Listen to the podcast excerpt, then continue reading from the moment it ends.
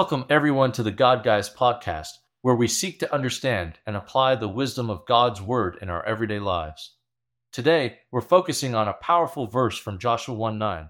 This is my command be strong and courageous. Do not be afraid or discouraged. What does this verse really mean for us?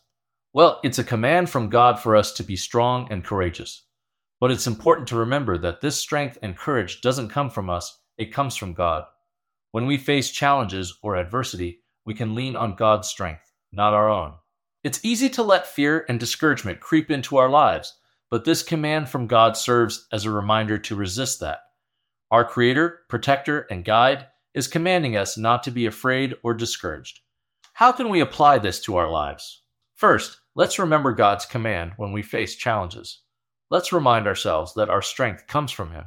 Second, let's walk through life courageously stepping out in faith, even when we're afraid, because we know that God is with us. And finally, let's encourage others with God's command.